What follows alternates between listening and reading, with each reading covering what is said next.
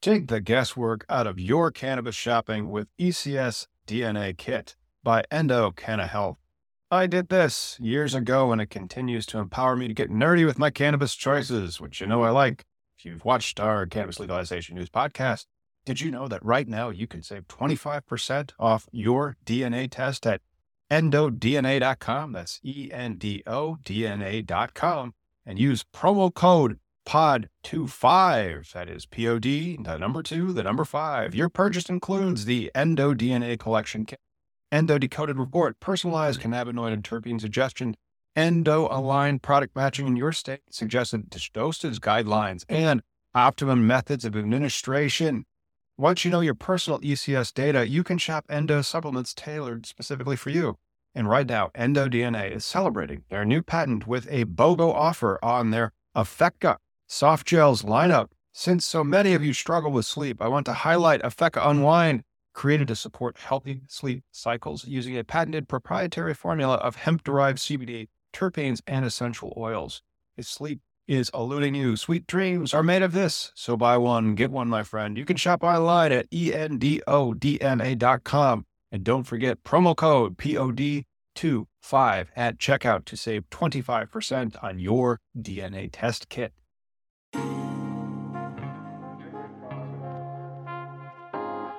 It's 2 p.m. on a Wednesday afternoon. Thanks for tuning in to Cannabis Legalization News, where we explain marijuana laws so you can change them.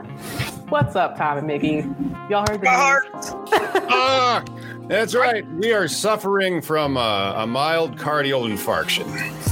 You know, it, it, when I first saw that, uh, that story popped up real quick in my morning news feed as far as uh, the morning news, but it was real quick because I live in a legal state. So I think they were like, we don't know if this is true or not. Let's just pass by it. Like it was just. Well, real- let's let's dig into this. This is the top story of the day of the week. CNN is reporting that young adult cannabis consumers are nearly twice as likely to suffer from a heart attack, according to research.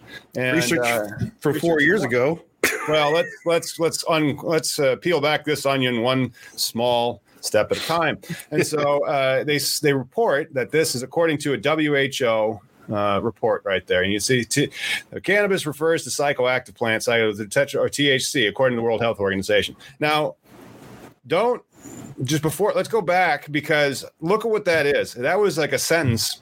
Now, are they trying to say that the researchers from the World Health Association or organization are they just trying to say, well, that's what cannabis is, according to the WHO?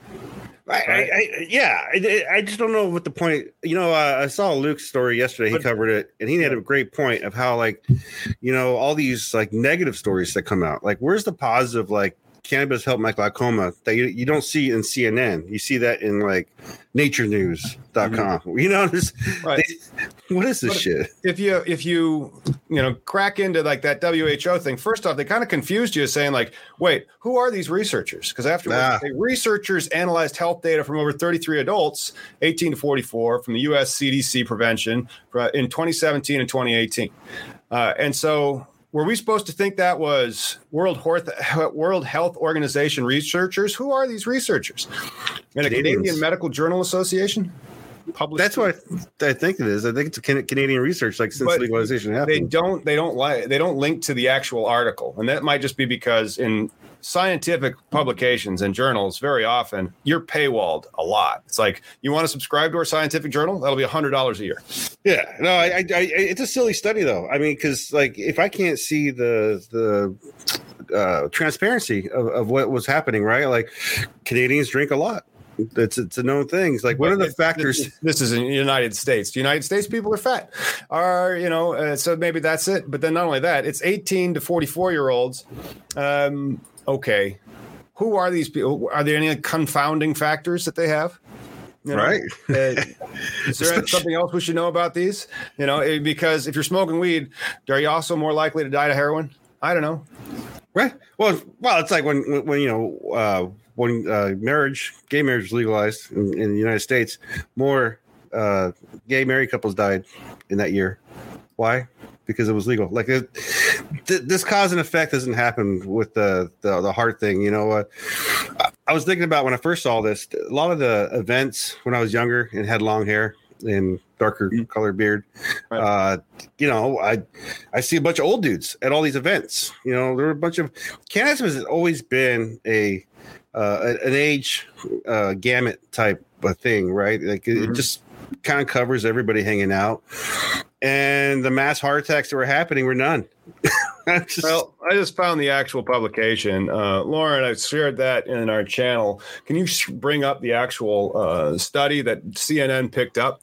It came out yesterday on September 7th. And so cannabis was uh, used, yada, yada. Cross sectional study using pooled data from 2017 and 18, analyzed association between recent use, uh, weighted logistical regression for other comorbidities. All right. And then they they tried to adjust for demographic factors, socioeconomic factors, health related behaviors, and concomitant substance use and other comorbidities. And then they said that they were substantially more likely to have a heart attack of 1.3 to 0.8. So it's a, it's a statistically significant uh, increase in likelihood. And other than that, then it's like there's the study design and the the preparation that, that was there and the exposure and the outcome coviralities after that i always like to see who funded the study you know Right. Yeah. Well, yeah, all the money. But you know, after that, I saw that bullshit study. I had to do some research because I, you know, that's always been a thing of, uh, you know, all these prohibitionist articles coming out, popping out, saying, you know, cannabis might give you hyperemesis or cannabis might give you a heart attack. Um, I think I did a video the other day where some of the pills I was talking about would make your, you know, you die. Like the FDA disclaimer says, you may die. So why? I can't. This is these aren't reasons to put people behind jail. Like like the you know for this prohibition that's been going on as long as it has, uh, it seems like they're still clinging to things of like why must we keep these uh, people behind jail? Why must we punish people? You know they're Kentucky, uh, Tennessee. You know these these these little guys protecting all our little fiefdoms. You got to give it up and welcome to the future.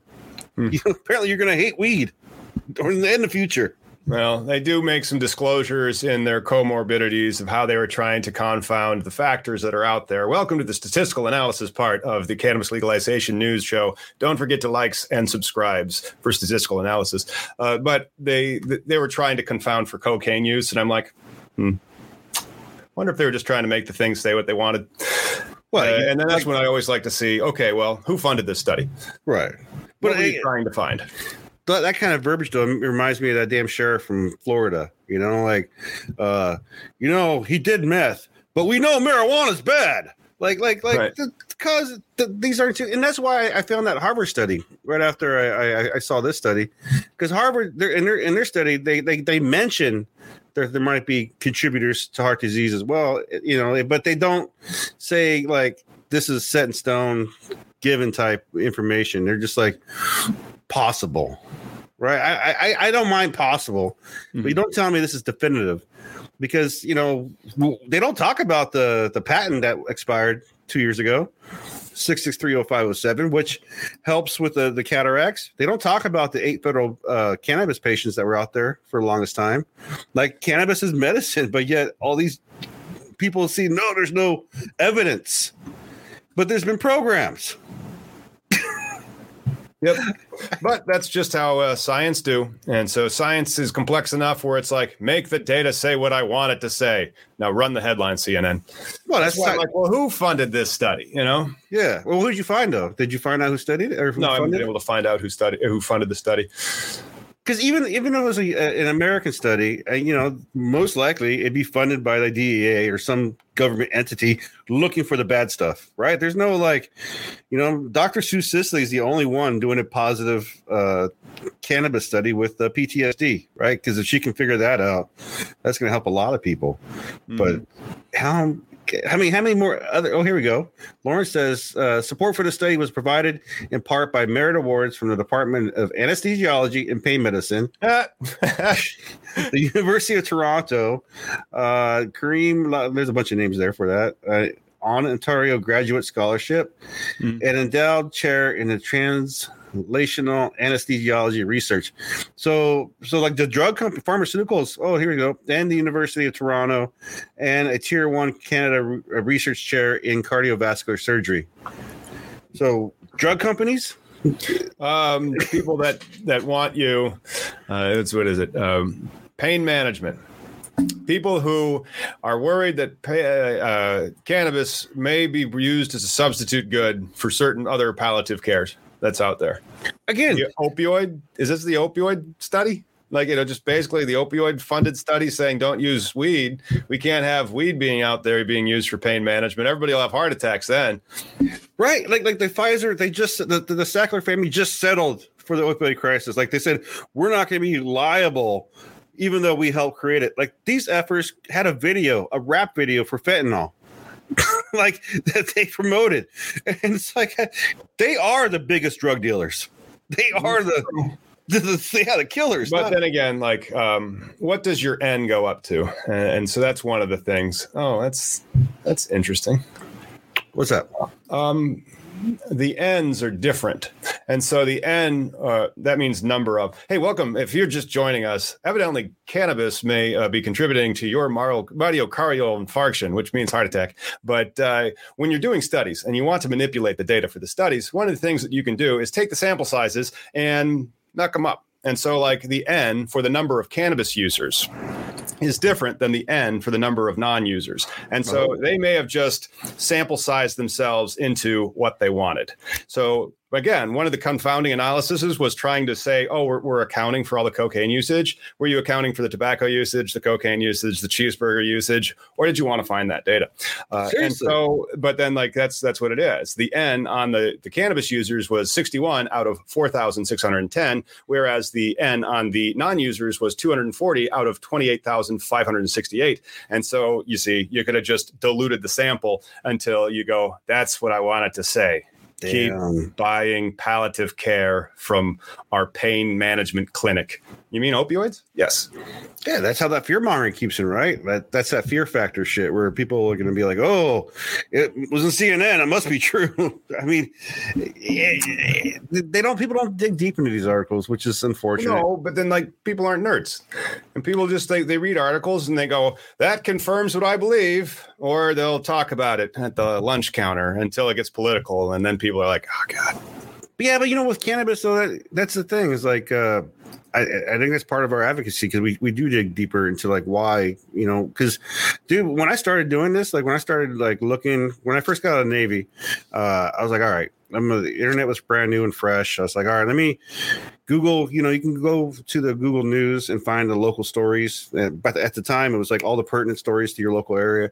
And uh, never every day I searched and searched and I kept looking. I was like, okay, one day I'm going to see this mad shooting that happened because someone smoked weed, or I'm going to see this mad, like, th- just something's bad's going to happen one day, right? Like, and every day it's just always alcohol story, alcohol story, alcohol. And especially with the time when I lived in Tucson at the border, and then the, the, the drug bust that did happen, dude, it's all blatant bullshit, right? Like, they, they'd find pounds in the middle of the desert. And that was just more of like the, for the news story. Cause I mean, how much got passed behind that? Because Tucson is the funnel for drugs into the United States. But, uh, In Tucson, Arizona. Oh, that's Arizona, not New Mexico. New Mexico is doing a pretty darn good gang, a, a crackerjack job of rolling out their adult use legalization. And they, I was on a webinar uh, with uh, the people that are put running this the show out there, and it was just great. Nice. People are going to be able to get licenses in uh, New Mexico as opposed to like a Tucson, Arizona, where it's more of a millionaires club. Oh, and I uh, I watched that GMP video, and it was a great, uh, uh, just just fundamental. Uh, I can't wait to get more involved with people's like actual audits. You know, like you know how you you you talk about the legal stuff, and you actually you put it out there about like what you need to do, but people still need a team to help support. And like the secret recipe to an audit, you know, is look, you you've made it so far. You built the business, you've done this, you've done ninety percent of the work. The, the, the secret to an audit is just the paperwork. And so that's I'm looking forward to getting those GMP certifications and whatnot out there. Oh yeah, I can't wait for those ISOs and everything. And Yeah. so that's what we're going to be doing for the New Jersey and the New York and then the uh, the New Mexico and the new states. And so we'll we'll have uh, our templated forms in the members area over at knowledge.cannabisindustrylawyer.com. Uh, Miggy's knowledge will be there eventually too once we get those things all together. But the industry is mostly in the future still. Right. So we got cannabis industry expert Brett Puffenberger wrote on LinkedIn Just when I thought the stigma around cannabis was diminishing, CNN publishes an article with the following headline Young adult cannabis consumers nearly twice as likely to suffer from a heart attack. And the problem is there's no actual research and the findings are anecdotal at best. I mean, that's pretty much what we just said. It's just all B sh- shit. well, I don't think he gets into the P score, but or, or the ends of of the the sample set. But you know, yeah, uh, that that'll probably resonate and communicate better with the normal people, the humans. Yeah, yeah, the humans, Right. more like the non-consumers, and that's you know that's where I, I think the advocacy part comes into place, right? Because I've been trying to reach out to the non-consumers, but uh, uh, sometimes it's so frustrating when you're talking to stupid. Oh man, there are just so many human beings on this planet, and I'm sharing the planet with them, uh, and they are on a completely different world. They are, even though they're right there in front of you, completely different world, completely different existence than the one that you're occupying. And, and yet the fact that you have to share it really sucks because that's why, you know, things don't go as you had planned. especially with people in power, man. I saw this uh, uh, uh, Twitter post by a Arizona Republican representative that said Labor Day is a communist holiday, and that blew my mind because it's like, I mean, I understand what you're saying there, comrade. It's not a but- communist holiday. It isn't. It's a private organization. Labor Day would be a communist holiday if the labor unions were the government entities. That would be communism. Fucking idiots. But I oh just felt, yeah, I just felt that was like the antithesis to America, though. Like, like you know, fundamentally, we're uh, we're producers and and, and manufacturers, and uh, I mean that's what stirs our economy. And I, you know, if the cannabis industry can just get a break, you know, I mean, like with us, we'll never be monetized.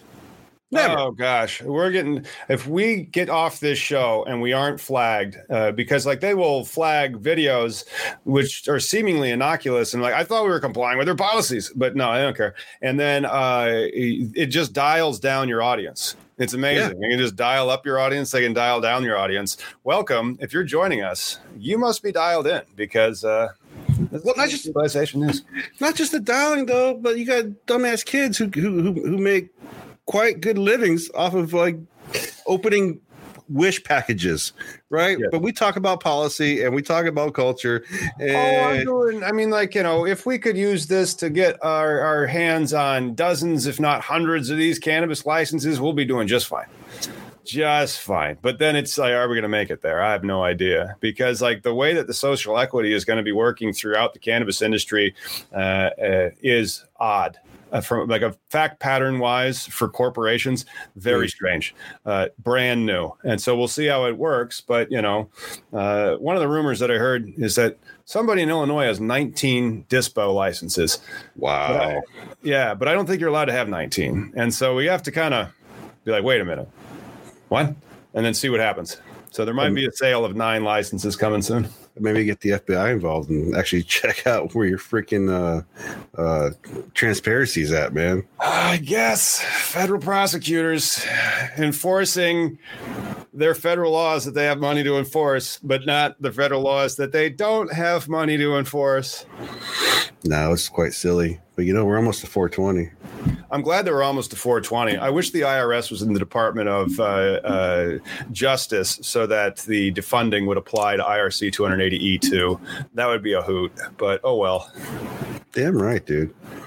Uh, what do you got going on today for 420? Oh, here we go. This I'm doing this.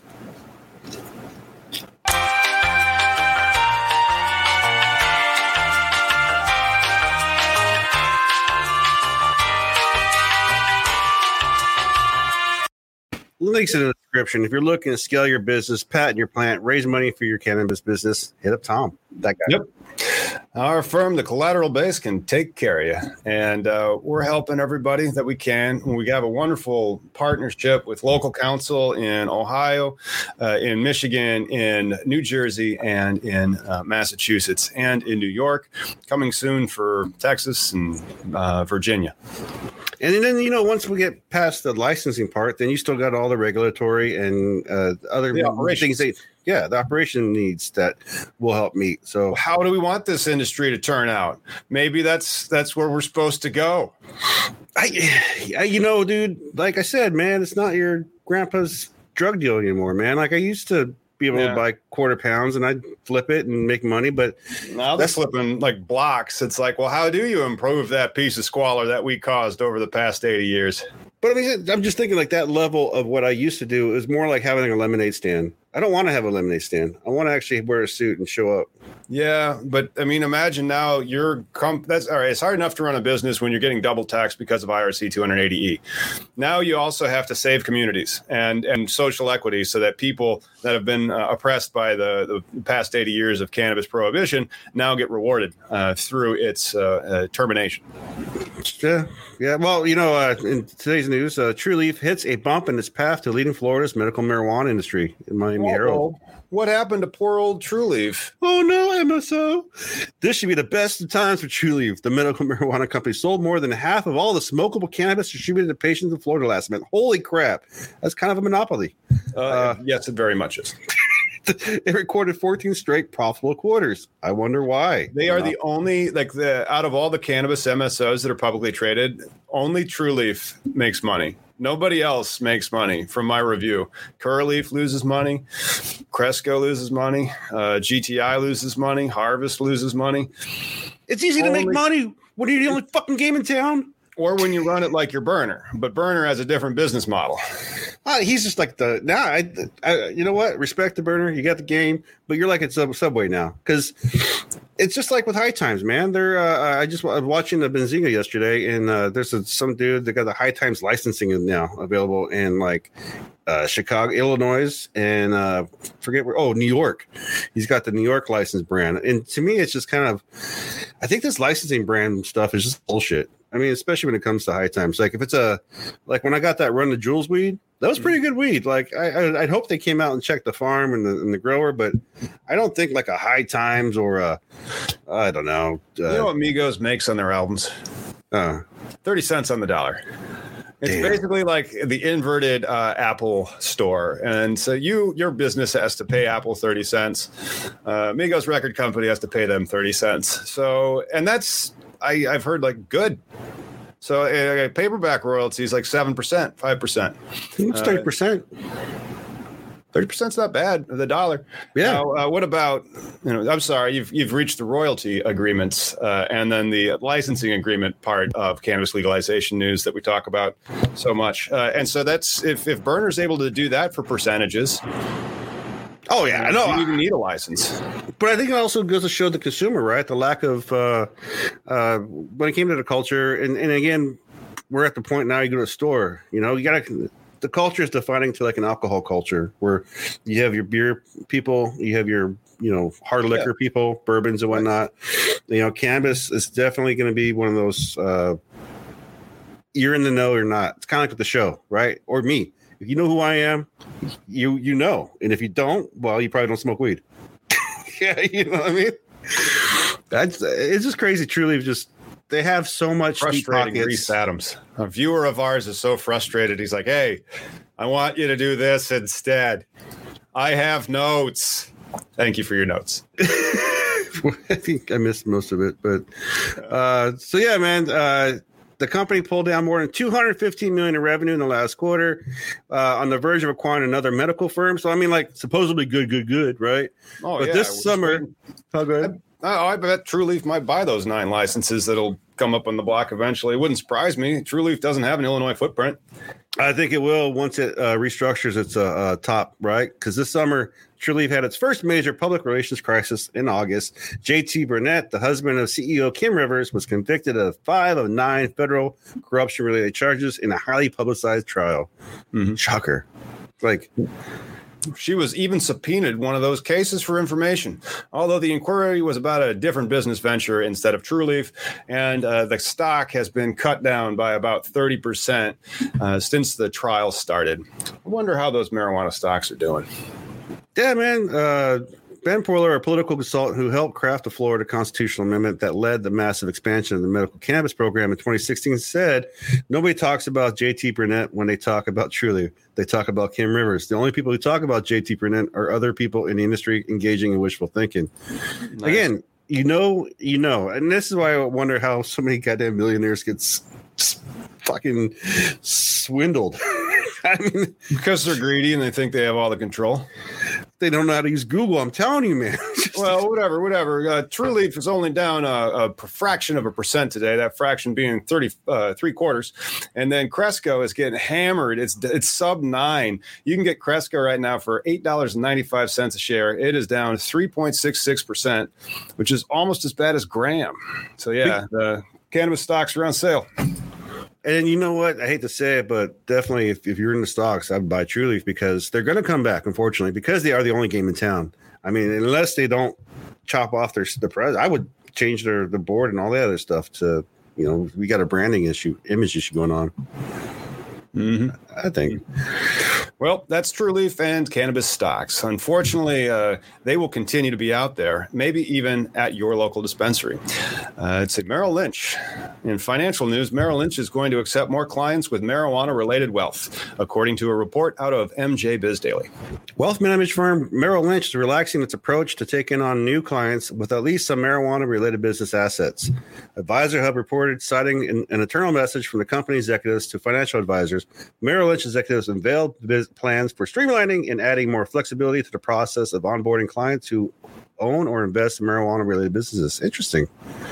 Now, mm-hmm. Merrill Lynch is not one of those ones that you can, uh, um, like, uh, you have to just invest in. You you can't uh, like a uh, Fidelity. You can redirect your money well, it's uh, Merrill Lynch, uh, from my understanding, is a very large bank. It, you know, no different than like a Morgan Stanley or a Charles Schwab.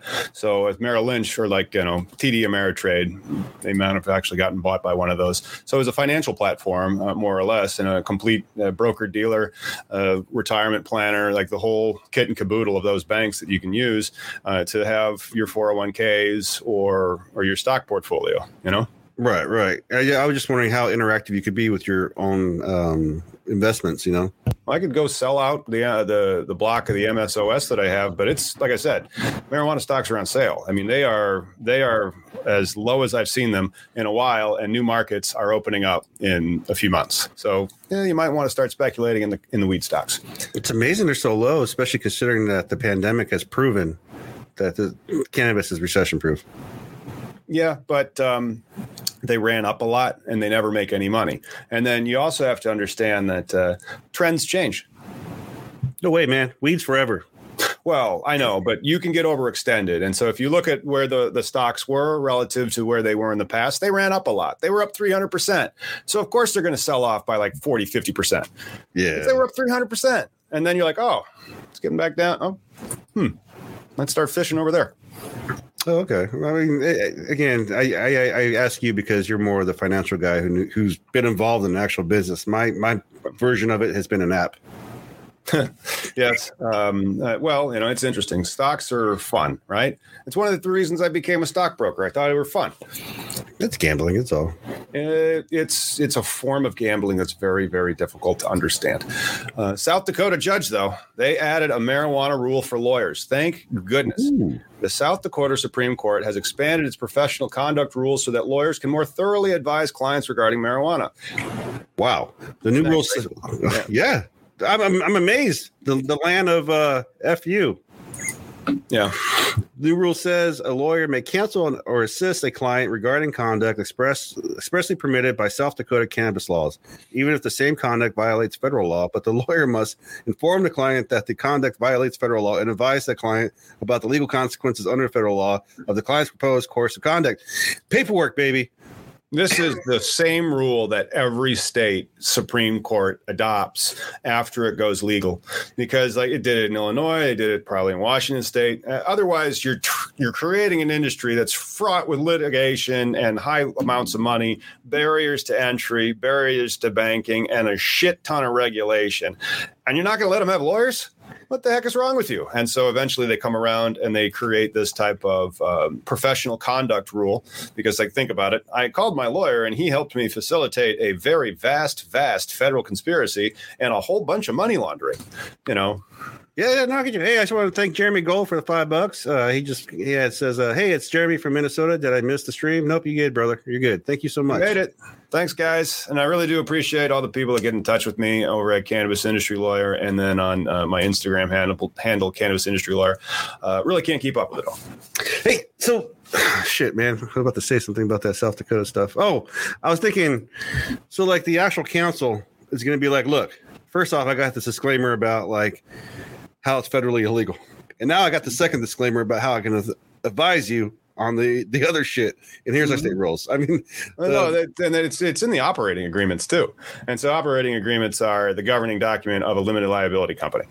Uh, so like there's disclaimers. It's like, hey, uh, this contract violates federal law. You've been warned. I'm just saying this is why most things should be done on, on, on weed, anyways. You just be like, all right, sit down, dude, because I got to read this one, and then I got to read this one. and you're just gonna be like, it's Mhm. like class, man. But uh, Oh man, yeah. When your application is 750 pages, when was the last time you read a 750 page book? Now, granted, it's a book about weed, but it's boring because it's all about compliance. oh yeah, yeah, yeah. I, I I I can't even tell you the last time I actually like read read like I, for a guy who likes to write, I sure don't fucking read a lot. I haven't read it in a while. I used to a lot. Yeah. I used to. But uh, the Supreme, uh, Supreme Court's new rule on marijuana resulted from a decision. Oops, let me go back up. The South Dakota Department of Health takes its proposed medical cannabis regulations before the legislature's rules reviews committee on Monday. Ooh, September 13th. Neat. Nice. Amendment A, however, had, was declared invalid by the Court of Circuit Judge Christina Klinger, and the South Dakota Supreme Court is considering its legality. Come on, South Dakota Supreme Court. Now, this is all yeah. because of the goddamn governor, right? This is the one that the That's right. governor's sued. Little. This is the example of uh, what can happen when the administration in power doesn't agree with the politics of what the people want to do. And this is not this. This isn't unique. This is exactly what happened in Arizona in 1997. and this also has nothing to do about what's right or wrong because what is it the uh, i think the prosecuting attorney general there uh, had a dui and, and killed somebody and Oh, then wow. this same lady hypocrisy. Yeah. hypocrisy. there's there's nothing about like the, the the for their south dakota their fellow man it's ridiculous Yeah, and then speaking of, let's give shouts out to those guys. And so the bar's ethics committee, shout out to the South Dakota Bar Association's ethic committee. Woo, chair Sandy Moorhead of Sioux Falls called for its endorsement, seconded by Steve Hoff of Yankton. My brother-in-law is from Yankton. yankton want to little name that stream Hey, that would be so much fun. The only thing that should get us flagged. yeah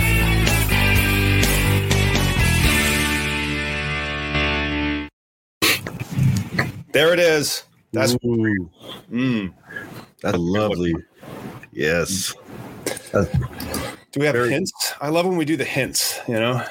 this is the kind of bud I think like it would have like you know how uh, plant can have like a little leathery texture, a little thicker. Right. Right. I can I can almost feel this plant in my head, like a little squishy. Just I would call this like uh like you know heirloom strains would have to go back decades. And so like heirloom strains are basically your landrace strains right? Maybe like i don't know how old blueberry is. Like maybe if it's 20 years old for a cannabis seed maybe then heirloom. If it's like a regular seed 50 this one is like a classic strain and it goes back. And and it's uh it is the mother of so many freaking crosses. Oh yeah, so many. And uh you know This- it's that's it's itself is a cross right I feel this comment right here. I only know dirtweed. It's i okay, on Dad. dirtweed that poor person It's Uh, this one also uh, the hint is this is one of those strains that has a trademark violation in its name oh yes, Yeah. definitely. it's one, yeah, that's a good one. I uh, it's a really hey, thank you, Beth. Gorilla glue yeah that's right Good original glue and a pheno on that one was always number four and of course then it was shortened and truncated to gg4 because that is compliant Or just glue. Uh, Or just GG glue. right GG4, according to Leafly, a potent hybrid strain that delivers heavy-handed euphoria and relaxation, leaving you feeling glued to the couch. Its chunky resin-covered buds fill the room with pungent, earthy, and sour aromas inherited from the parent strains. That's what I'm talking about. That chunky re- buds, man. I just love that little thickness. The little Oh, That's a- no. and then this the the lineup of its parent strains, they got chunky written all over them. They are Chem Sister, Sour Dub, and Chocolate Diesel. And it looks like it's uh, maybe from Michigan across because it, it won both the Michigan and LA 2014 Cannabis Cups and High Times Jamaican World Cup. Do you ever uh, take scissors to a bud? Oh yeah, I take scissors to the butt all the time. That's one of the reasons why I bought one of those automatic trimmers because I'm like, I'm not trimming that harvest. Screw this, you know. Well, I meant like the actual like uh the the nug. Like before I got into grinders, you know, if I got that really sticky weed, I would snip it in little parts that way because they couldn't. You can't just you know. I mean, you can, but then you get all. Some people are like that. You think that you are born for a particular purpose, and out there, there are whole teams of people who were born and put on this earth to do nothing more than trim like banshees. Oh And they can just mow down pounds. trimming's a skill set for sure.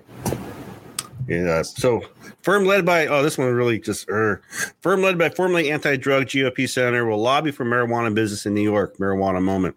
Ooh, this sounds like the John Boehner play for Acreage Holdings, but now it's actually a New York based lobbying firm headed by former Republican Senator Alfonso D'Amato, a Republican from New York. He founded Park Strategies in 1999, just after leaving the Senate with an established record of supporting the war on drugs. I wish they would like relabel those articles like asshole who wants to put people behind jails to seize money grab. It just this is very infuriating, man. Like uh now The Outlaw Josey Wales? That was a movie. Interesting. Accidentally pollinating clone only strain. Oh, man. That is interesting. interesting. Yeah. Yeah. That's neat. Thanks, Chad. Yeah. Thanks for the shout out, Chad. He's got mad information. Hmm. Let's see. Uh where we at on the uh Oh, his firm, Park Strategies, is getting into the cannabis business, offering ser- services to influence regulations for both marijuana companies and ancillary markets. They aren't bribes, they're consulting fees to particular people in the community that have vested interest in seeing the right thing happen to me and my wallet. it's And about so- what you call the money, right? It's about bribe. the money. It's about what you call the money. the amounts D'Amato said in a press release with Governor Kathy Hochul's prioritizing or is it Hochul's prioritizing the cannabis law by making appointments to the cannabis office and governing boards so quickly after taking office tells us New York is serious about growing the cannabis industry in the state. We're happy to be making our own investment to assure that success. You know, uh, former guest uh, Blue Dream, I follow them on Instagram, and man, they got an amazing thing going on out there. You know, big ups to you guys in New York. Yeah.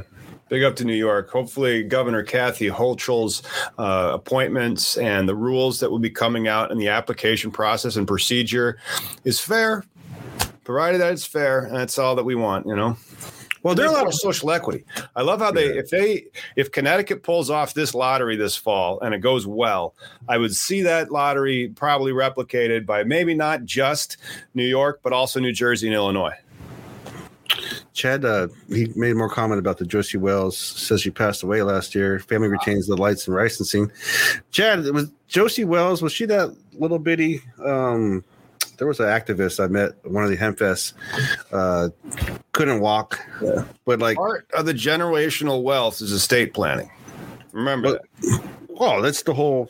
Well, do you think generational wealth will be given a chance here in New York? I mean, again, Well, the- again, very like, I, I got off the phone with a guy, and then like from the the deal that he was telling me, and and just some basic math, uh, it it could have been worth anything between five and seventeen point five million dollars. And so, if you are a, a social equity applicant in, in one of these other states.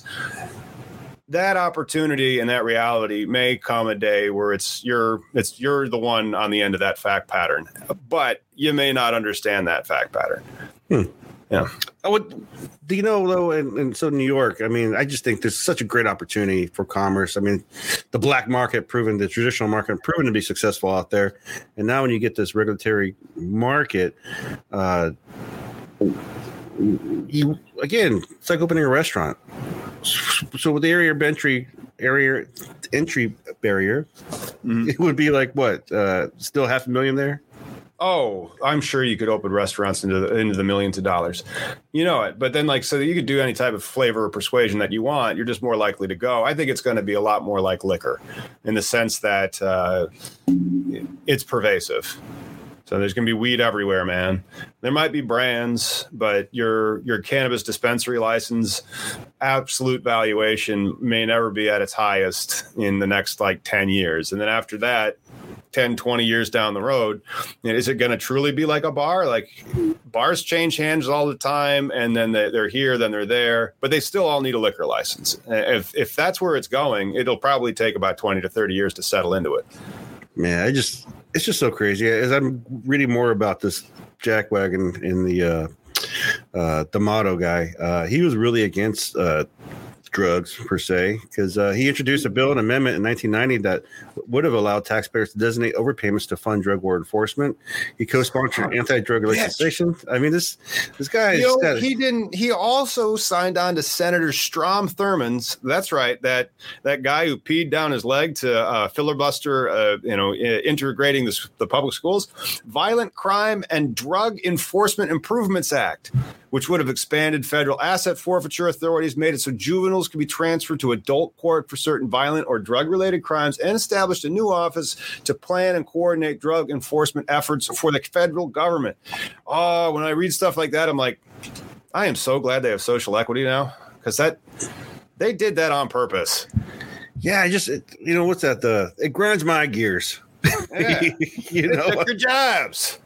I just just you on this vendetta, and then now you see the money grab, and just overall, you didn't save anybody in all these times that you were in office. You know that just goes to show you the politicians and whoever's running the shows. You know, I was thinking about the. Uh, uh, uh you know, everybody was talking about the the, the MORE Act, and then the, the safe banking, and then the what's the, the CARE or the CAO thing, the Schumer one. Uh, you know, this is all pending on like when these people decide to, you know, have them heard, you know, heard, you know, they have to get scheduled first because everybody's, they always ask us in our chats, like, what's the, what's going on with the Schumer bill or all this bill? Nothing right now, nothing until it gets put on a calendar.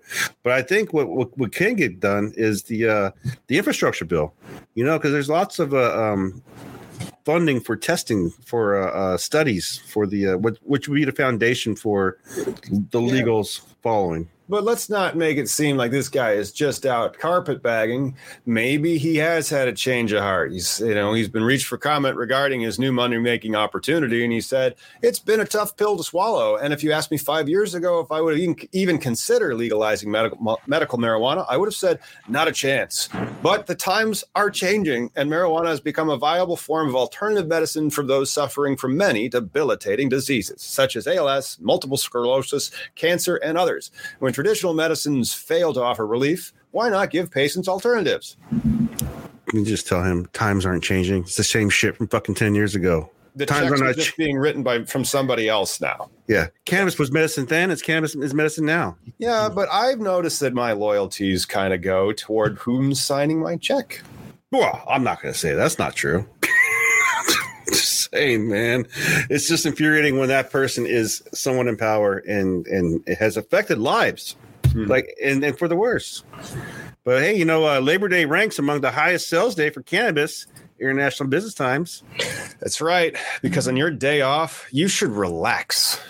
Damn right, and that's why I was saying like that Jack Wagon who who talked about like uh, Labor Day being the the communist holiday, but it's a workers' holiday, and and and the cannabis industry has provided successful paying you know people paying the rent, paying their electric mm-hmm. bills, you know taking care of their stuff.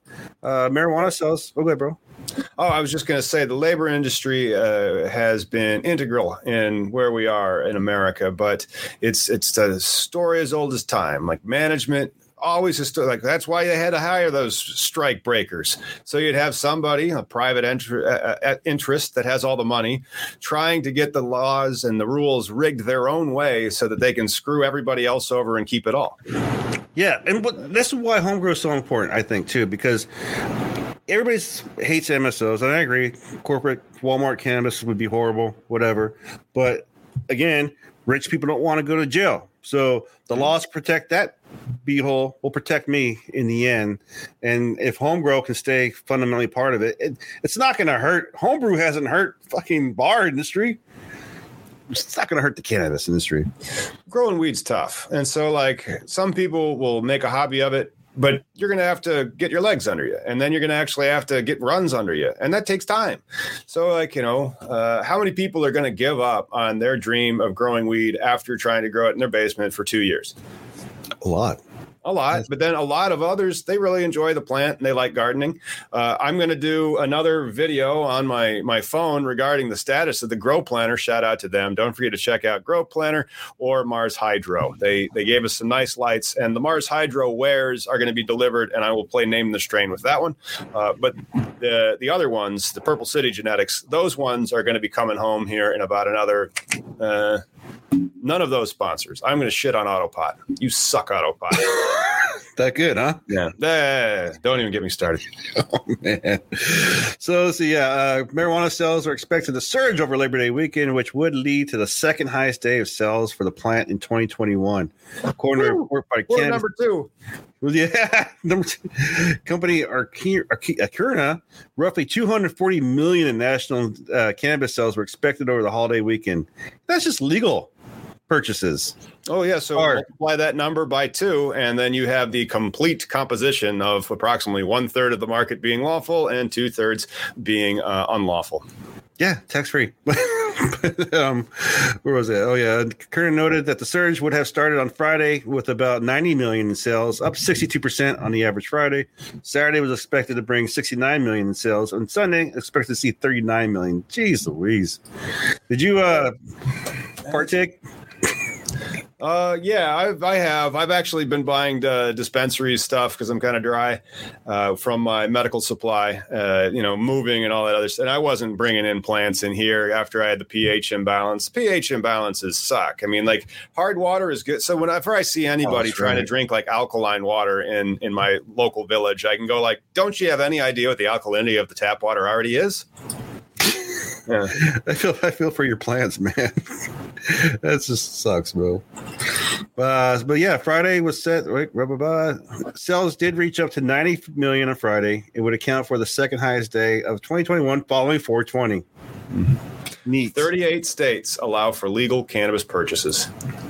Neat, and that's just in the recreational markets because even those states have uh, medical markets as Uh, well. most of those are the medical markets. I even some of the recreational markets, because like when we say it's like 18 states or something like now have totally legalized cannabis. Even out of that 18, like New York's not open for business, New Jersey's not open for business, uh, Virginia's not open for business, and so who is uh, your local weed man? And Oh, yeah. True. Well, you know, Maine's open. Maine is open. Let's uh, talk about some sales records out of Maine last month. Yeah, Maine marijuana sales set another new record. Sales of adult use in Maine top 10 million for the first time in August. No, it's 10 million. The Office in Maine of Marijuana Policy reports that there were 130,000 transactions in August for 10,220,000 in sales. That generated 1 million in sales tax revenue. Rebuilding Maine, one spliff. Well, you know, you can't buy those there because there's something else in them. One joint at a time. Man, helping those roads, the schools. I mean, that's amazing. Schools. I love it. Yeah. It's uh, good money. They got to fight against those hurricanes that are coming. Like New Jersey, you gotta gotta go like rebuild after that hurricane. Put some of that weed money on that. Dude, can you imagine? Like, yeah, that'd be great if we like would help rebuild like the South. I'm hoping it helps rebuild Illinois here over the next five years. Oh my goodness, yeah. Yeah. Yeah, but hopefully again, I don't know where the money goes here in Washington State. We've made so much money since 2012. Space. Yeah. yeah. Bezos gets his brother. He's like, "Hey, you want to spend some of this money I got? Sure."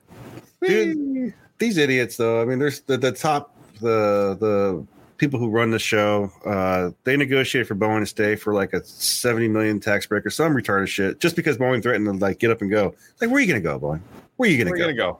Where are there more aer- uh, aeronautical engineers per capita? seriously And- and- also, you really enjoy flying into that sound because of the vistas. You like seeing the Oh, yeah. mountains. You like the landing with the water. You like all of those things, don't you? Don't you, Boeing? Yeah. I just say, like, where is the money? I, I wish we had more transparency with that. And like Colorado, I believe has really good transparency with theirs. You know, they know where it's going into school systems. I, I, I don't know. The only thing I see are freaking marijuana ads that say, "Do you like to play air guitar?" You've seen those stupid ads? That's us. That's us. These are ads from Washington State about like when you get high, you play your guitar. That's us. That is peculiar. Um, I, I'm glad that we just don't have ads. That's actually the better thing, you know. Stupid Department of Health bullshit, though. Yeah, well, let's talk about thousands apply to clear records of marijuana offenses in Arizona, but many more have yet to act. Nearly 10 months after Arizona voters passed Proposition 207, thousands of people convicted of minor marijuana related offenses are having their records wiped clean, and hundreds are applying to do so this week. Nice. Uh, our friend uh, Chris Martin, he's doing his uh, pardon well. So hopefully, That's great. I mean, like, I, am glad that a lot of these places do the auto expungement, but uh, some of them you actually have to do the petitions. And there's been 3,600 petitions for expungement of marijuana convictions have been granted since they became available in Maricopa County on July 12th, with an average of 506 petitions filed each week, according to the Maricopa County Superior Court. Maricopa County, I believe, is the most population dense county in uh, Arizona. Yeah, they're, they're definitely one of the bigger ones. I, you know, what's funny too. What always amazes me is, especially during festivals, when I meet people at Hempfest and a lot of prisoners and people who face prosecution, but people who are free, people who are on the other end and who are trying to get their life better, and they actually believe in the system still. They actually believe like if I get clemency or par- get my pardon, I get my life better. Or uh, I believe in uh, like still faith in America, which always impresses me when people go through some effed up stuff and still come out strong and believing like because you know there are a lot of people who believe they don't belong in there, but it's just crazy to uh, it just Still another 250 to 500,000 cases that may be filed. And the cost of it is basically free uh, because organizations like NORML have already helped process over a thousand of the gan- uh, granted petitions. One of the nice things about this type of legal process, as opposed to some of the crazy shenanigans that I get myself into, uh, is that there is a form and there's a method and there's a system. And so then once you understand that, that system is just here it is, here's how you do it. Go get it done. You know? It's nice that Arizona has laid it out because California has fucked that one all up. you know, it's each even what LA or San Francisco was the one that had to do it just for their city. You Mm. know, there's no overall system database that has, like you said, know how to funnel it or whatever. I think Arizona just depends on the state, right, and how they create their. Yeah, don't tell the state what to do. That's going to be somebody else's job who's doing rent seeking in the legislation process. You know, it's great. There's so many little uh, fiefdoms all over this uh, wonderful United States and people that have legitimate businesses where they uh, just take a whole bunch of money from the government. I love it. Oh, I just heard freaking uh, Oklahoma. If anybody in Oklahoma can let me know, uh, apparently the gas company now is charging cannabis companies. So now there's a new fine or a new fee that they got to pay. Everybody's getting nickel and dime the industry for whatever reason. Hey guys, uh, let's tax this, tax that weed a little bit more. Oh, okay, but can we spend it on the stuff we want? Yes. Beer and weed. Oh, I, I mean like pet projects for communities and stuff, and like politicians. You know, or pools. Yeah. trips to New York or whatever. I don't know. Ah, and with that, I believe we've we've wrapped it up. We've hit the end, brother. That's the end of that. I think that's it. Thanks for tuning in, guys. Make sure you like and subscribe. Keep up with all cannabis legalization news. We'll see you on Sunday.